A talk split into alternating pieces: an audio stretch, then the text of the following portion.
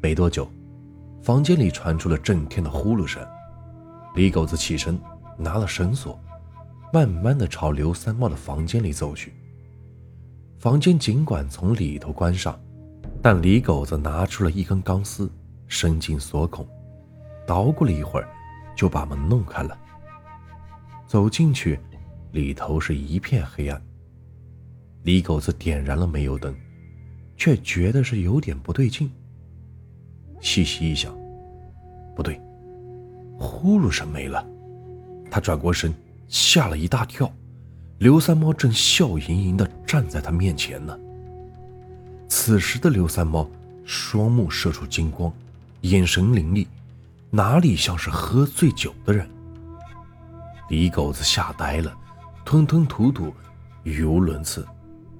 刘三猫叹了口气，说道：“李掌柜，没想到吧？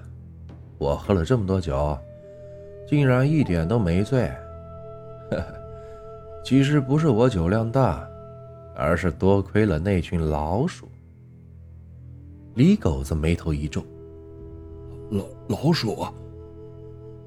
刘三猫道：“不错，我除了能驱赶老鼠外，还有一项绝活，就是喝酒时把小老鼠藏在长袖里，往嘴里倒酒的时候，其实是利用长袖遮住脸的下半部。”趁机将酒倒进老鼠的口中，接着再利用和你聊天时吸引你的注意力，趁机将袖子偷偷垂到桌下，放走喝酒的老鼠，换成新的老鼠进袖子。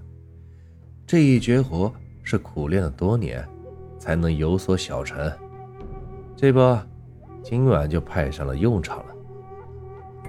李狗子苦笑道。这么说来，是我孤陋寡闻了。刘三猫道：“也多亏了这手绝活，不然还真不敢闯你这龙潭虎穴。今晚若真是喝醉了，恐怕就得遭你那毒手了。咱称兄道弟一场，结果还得被你卖给日本人当试验品，受尽折磨，求生不得。”求死不能。闻言，李狗子脸色霎时变得苍白。你、你、你是什么人？你、你怎么知道日本人的事？刘三猫道：“我是什么人？我曾告诉你，自己是个赶鼠人。其实也不算骗你。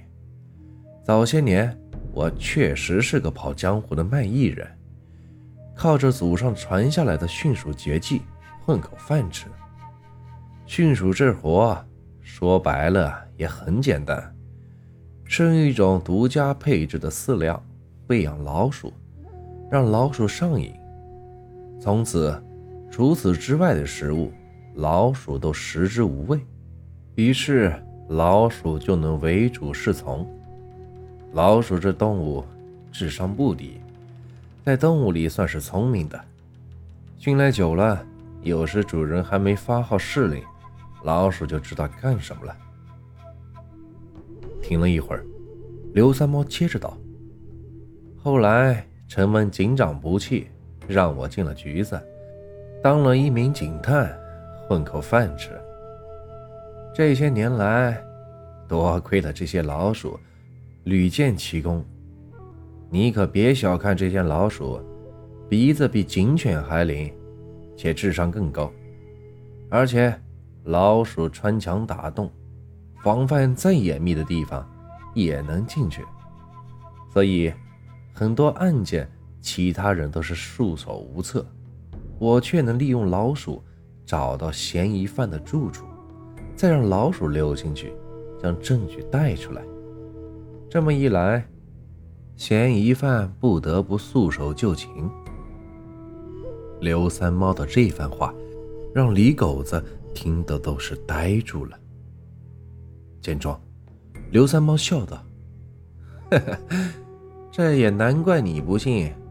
可若非如此，我也不会出现在这里了。这些年来，很多赶尸人是无故失踪，连尸骨都找不到了。这些赶尸人走的路线是天南地北，各不相同，唯一的共同之处就是都经过庙子岭，且到了庙子岭之后再无音信。之前我的同事多番来打探，但你防范的太严密，证据也不知道藏在哪里，所以我们是一无所获，无奈只能让我是亲自出马。希望靠着这老鼠这支骑兵出奇制胜。果然，若不是老鼠们，这一次还真的抓不住你的把柄呢。李狗子一个机灵，什什么把柄？刘三猫面色一沉，你这丧心病狂的，每次有赶尸人投诉，你就用酒将其灌醉。然后将人和尸体都卖给日本人。我知道，日本人在这片山区中设了一个秘密的实验基地，需要活人做病菌的活体实验，也需要尸体进行解剖，增加对人体构造的了解。所以，你将人和尸体都卖给了日本人，发了黑心财。李狗子大惊失色道。你是怎么知道的？刘三猫从怀里掏出了一叠纸张，愤愤道：“我训练的是老鼠，其中的功能之一就是负责偷文件。你这些文件和单据，有和日本人的书信往来，有收钱的单据，也有各种解剖和实验的文件。前几次，我们派来的人是徒劳无功。”皆因这些文件藏得太隐蔽，无从下手。这一次，利用老鼠群体的力量，将这里掘地三尺，总算是找到了这些文件。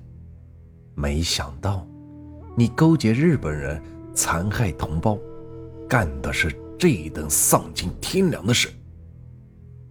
李狗子本已方寸大乱，可定下来，心里一想。似乎想到了什么，脸色变得沉静下来，接着道：“你知道了，又能怎么样？就算没被我灌醉，你以为日本人会让你走出这座大山？你那群老鼠能偷文件，却抓不了人。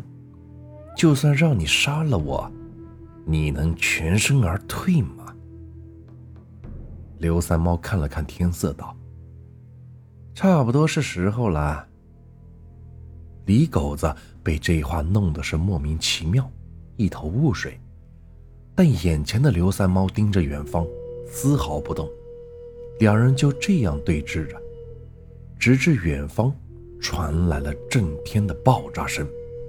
李狗子吓得是跳了起来。刘三猫大笑道：“哈哈哈！”成了，成了！实话告诉你，这些天店里来的那名赶尸人，其实是日本人乔装的吧？那个日本人到这里是为了将几具尸体运走，是吧？这可骗不了我，所以我当时就让两只老鼠偷偷的钻进了棺材里，跟着那名日本人来到了他们的据点里。老鼠辨认方位的能力极强。回来后，在那两只老鼠的带领下，我的同事们已经找到了日本的实验基地。李狗子颤声道：“你，你们干了什么？”刘三猫道：“也没什么，只不过那基地太严密，实在是进不去，所以我们的人。”就在老鼠的身上绑了定时炸弹，让一群小老鼠同时钻进去，然后引爆。你刚才不也是听到了吗？这个时候，基地应该已经成了一片火海，里头的人一个也活不下来。李狗子厉声道：“你们敢惹日本人？”刘三猫道：“有什么不敢的？”日本人在中国的土地上胡作非为，坏事做尽。只要是中国人，谁不是义愤填膺？何况日本人建了那种惨绝人寰的实验基地，用活人做实验，没了利用价值后，还进行活体解剖。若是这事传出去，肯定要引起国际干涉和舆论谴责。日本人将秘密基地建在这里，不就是想避人耳目吗？就算他们知道基地爆炸是中国人干的，那又怎样？日本人只能哑巴吃黄连，有苦说不出。李狗子拔腿就想开溜，但没跑几步，腿上一痛，整个人是跌倒在地。只见一只老鼠从腿上跳下来，迅速跑开。看来，刚才就是被这只老鼠咬了。李狗子咬着牙想爬起来，但此时后脑勺一阵吃痛，两眼一黑，就什么也不知道了。他最后看到的是刘三猫拿着棍子，上面沾满了血。刘三猫对他说：“以其人之道还治其人之身，老子今天就一棍把你敲晕，再将你连着客栈一把火烧了。从此之后，看你还怎么作恶。”